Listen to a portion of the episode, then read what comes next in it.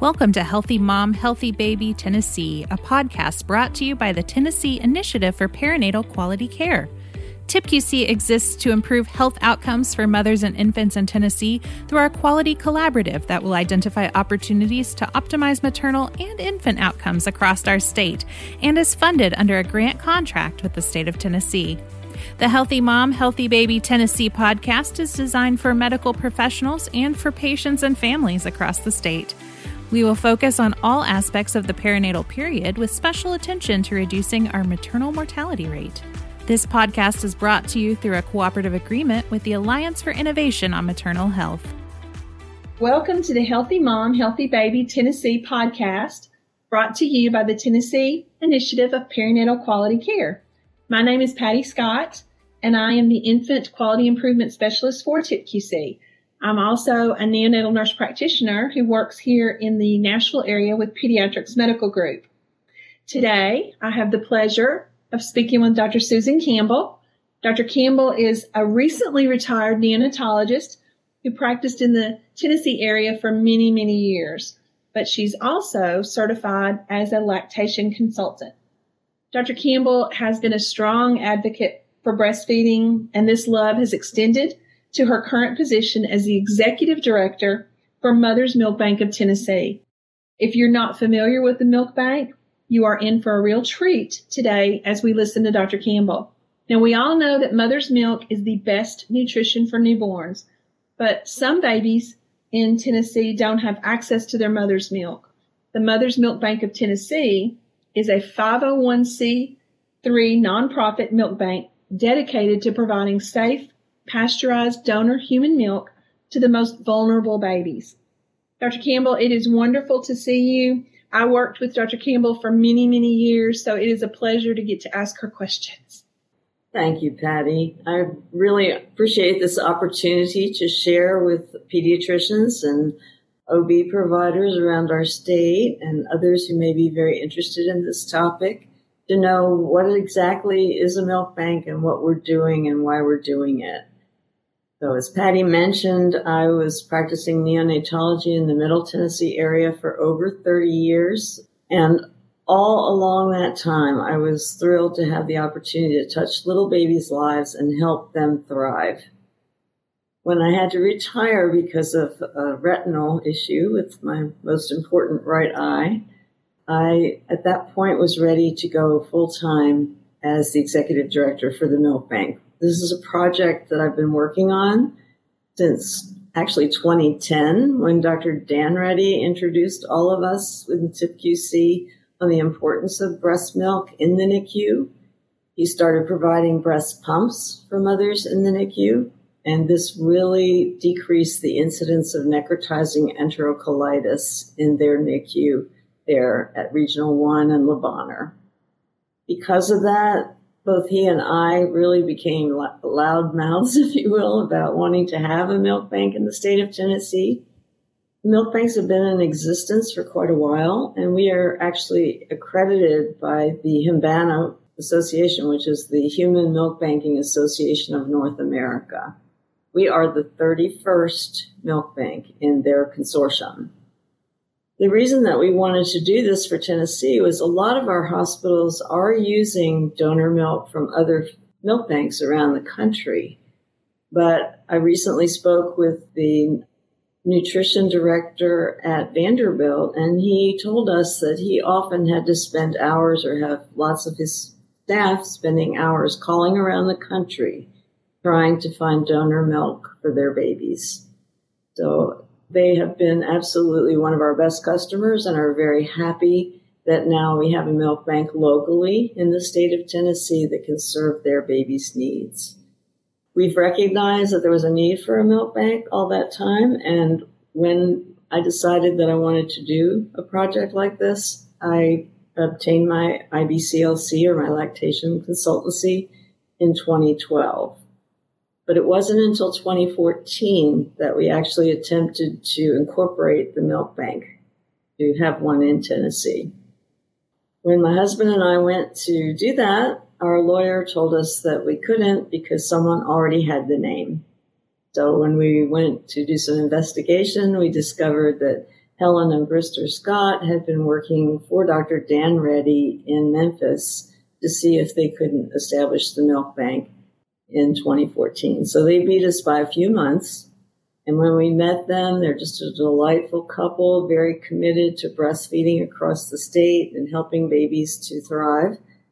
We decided to collaborate, and ever since we have been co founders of the Mother's Milk Bank of Tennessee. In 2015, we became members of HMBANA, and they understood that we were going to attempt to start a milk bank in the state. So because of that, they assigned us a mentor milk bank, which was Austin, Texas. Austin donated the first two freezers for our milk drop depots. And a lot of folks don't know the difference between a milk drop depot and an actual milk bank. A milk drop depot is basically a collection center, a place where moms can bring their frozen milk once they've been approved by the milk bank as a donor. They can bring their milk, and that is a collection site only. So from the time of 2015, when we opened the first drop off depots, first in Nashville at Nashville General Hospital, and the second in uh, at Regional One. So we still were collaborating between Nashville and Memphis to get this going. From that time in 2015 until 2019, we were able to open 12 drop-off depots throughout the state. And during that time, those 12 drop-off depots were able to send over a half a million ounces of milk to Austin to be pasteurized. So the difference between a milk bank and a milk bank drop off depot is the milk bank itself is a very expensive proposition. I wish you could see the facility because I'm actually broadcasting from it right now. But behind me is a $250,000 facility. And we are super, super careful with the way that we handle this precious commodity, this donor milk that moms have worked so hard to collect and want to see it used to help other babies. So, my first question, Dr. Campbell, you have worked tirelessly to bring this milk bank to fruition.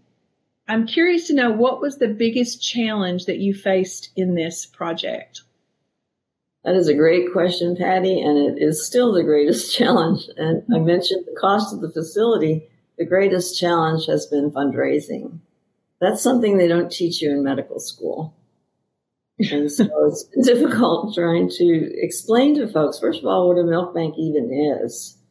I think we're doing a lot better with that today. We have now a marketing director who is just an amazing woman and she has put together beautiful brochures for us and we're spreading the word. I understand that our donor screener, the director of that program, Angela Plunkett, attended lactation consultation meeting last evening and she had taken a couple of packets, which is probably about 500 of those square cards, and they all disappeared. She mm-hmm. said every lactation consultant wanted to have some to explain to their mothers what we're doing and how they can help us. So we are doing fantastic with moms. The moms in Tennessee are absolutely amazing. We love you. We love our donors. They're just amazing women. They put this milk aside for their own babies. And when the baby has filled the freezer up and not obviously going to be able to drink all of that, they don't want it to go to waste because they worked so hard to get it. And so to find that they have a resource, a place where they can donate that milk and know that it's going to save babies' lives is really important to them. Most people know, like you mentioned, that breastfeeding is the best early nutrition for babies. They don't always know that it's actually the first immunization for babies. It's not just a formula, quote unquote, if you will, because it contains living cells if it's the mom's own milk it contains antibodies. It contains proteins that protect the baby and line the intestinal tract to protect against the serious intestinal disease that you and I both are totally afraid of, and that is necrotizing enterocolitis. And what we found is that, and it's not just us, I mean, we have the backing of the Academy of Breastfeeding Medicine, the American Academy of Pediatrics, the College of OBGYN. They all recognize that if a mom can't provide her own milk for her baby, that the next best thing is pasteurized, safe donor human milk. So that's kind of our reason for being. One of the prompts for me to go into this was seeing those little babies struggle with necrotizing enterocolitis. And folks may not be aware of what that is. It's a horrible intestinal problem where the baby can lose part of their bowel if it pass, you know, if it dies and have to have surgery and have large resections of their bowel, which leaves them with lifetime, lifetime issues with their intestines. Or it can lead to the baby dying. And I've had the situation where mom ran out of breast milk and her baby was given an artificial substitute feeding and within 12 hours was dead, which is just devastating when the moms are trying so hard in the NICU to pump their own milk to make sure their baby does have enough. And then to have something like that happen is just tragic. So you mentioned um, how much you love your donors. So here's here's my next question.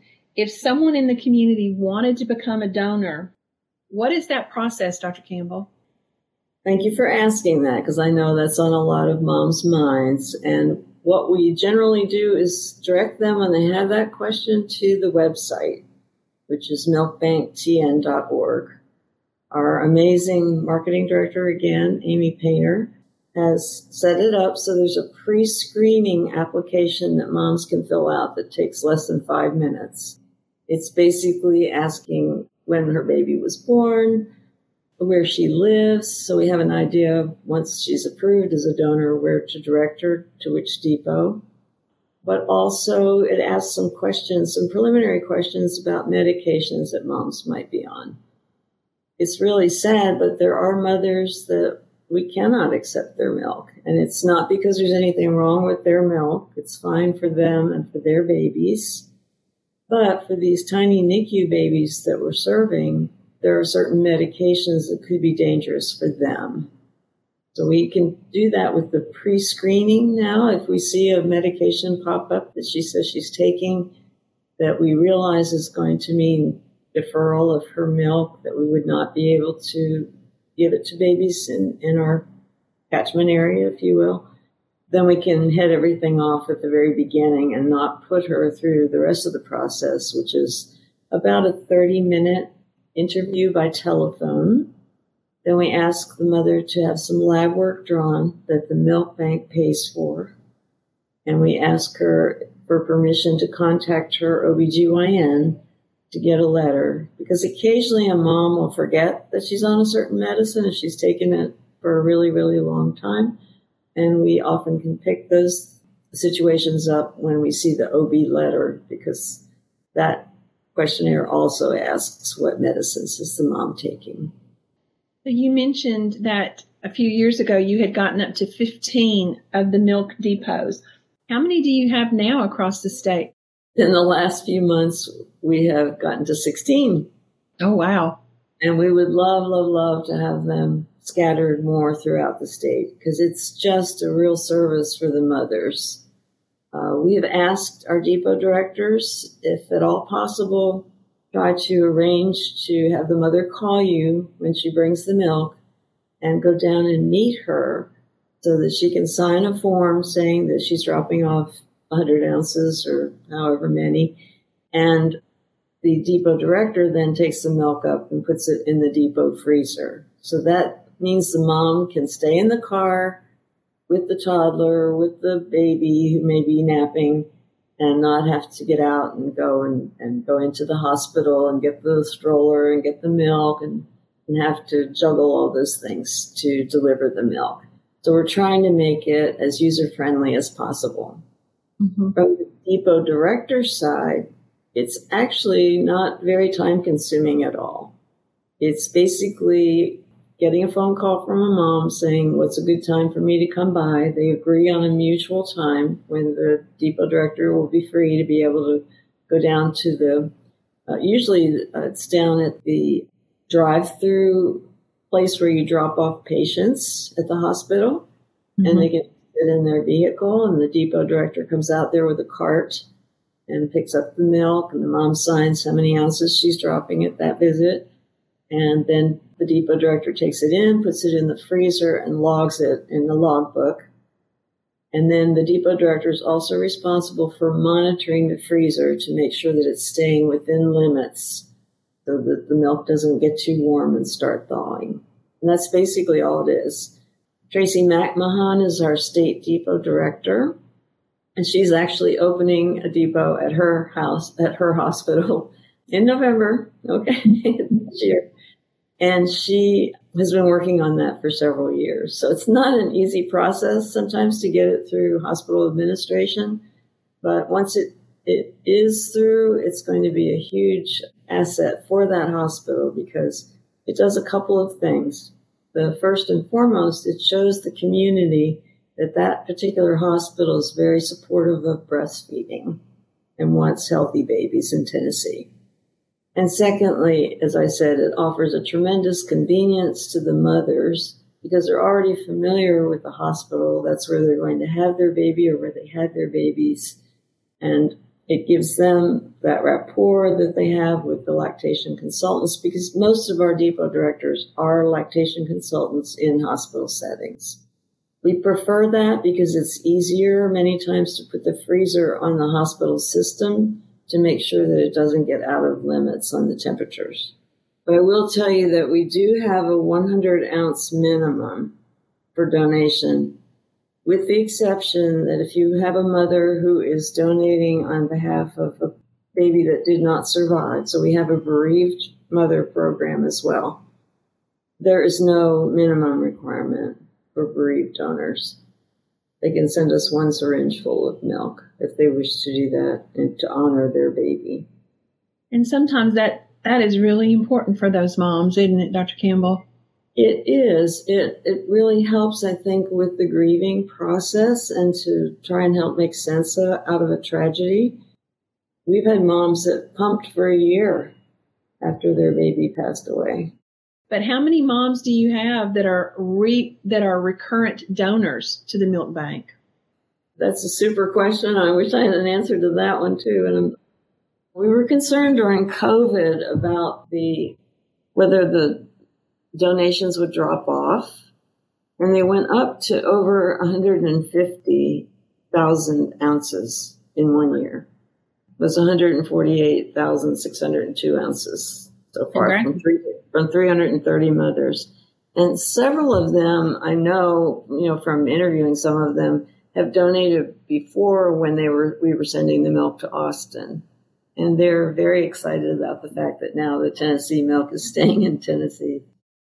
So far, we also have 11 precious babies that are being honored with bereavement donations.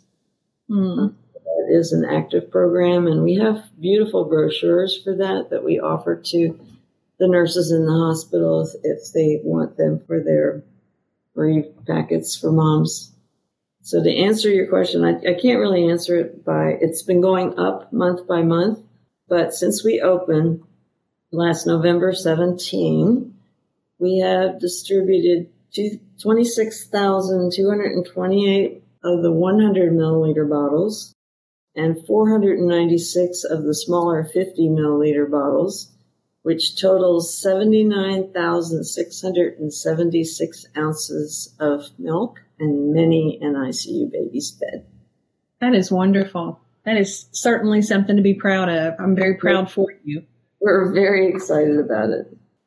So, does the milk bank only provide donor milk to facilities, Dr. Campbell, or is the public also able to benefit from this service? You know, that, that's a question that's very near and dear to both Bruce and my hearts because we're, we would love, love, love to be able to provide milk, especially for moms who have a baby that's high risk even after they are discharged from the hospital.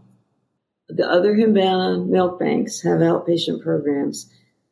The ones that have the most robust outpatient programs are milk banks that have been in existence 10 years or more.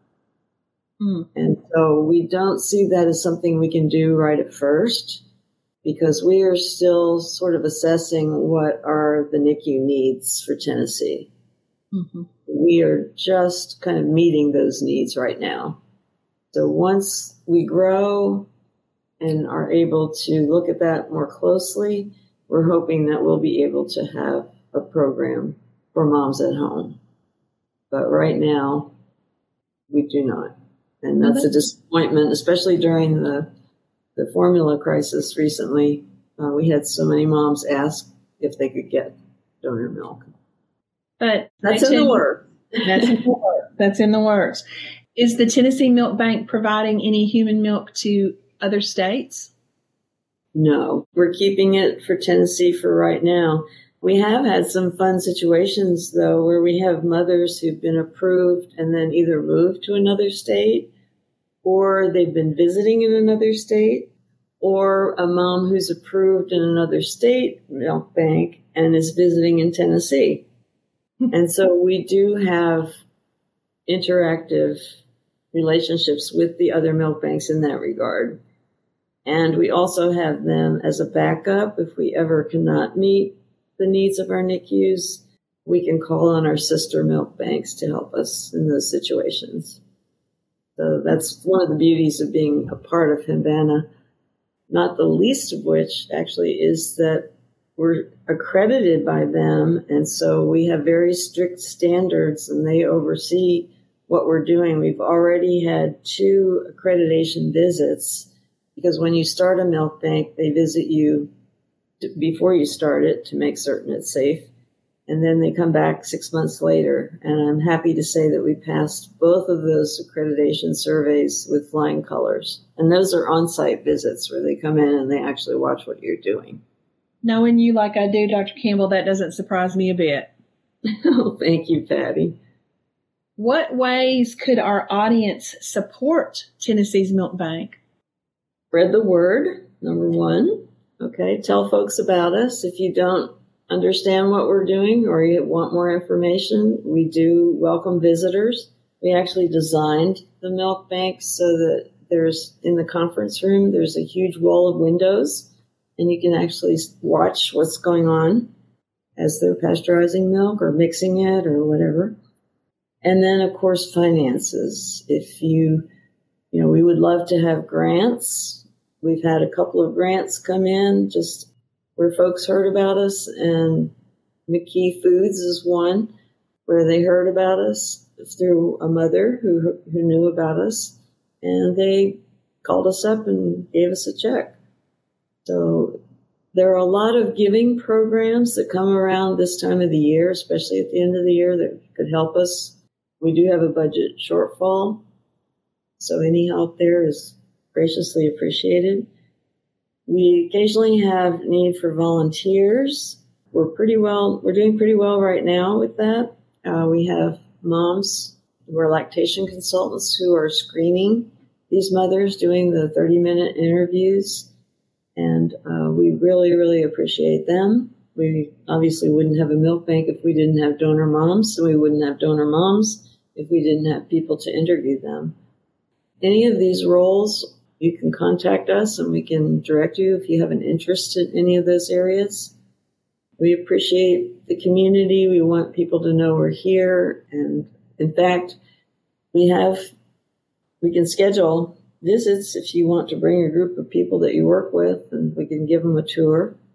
So as we wrap up, Dr. Campbell, do you have any final thoughts for our audience?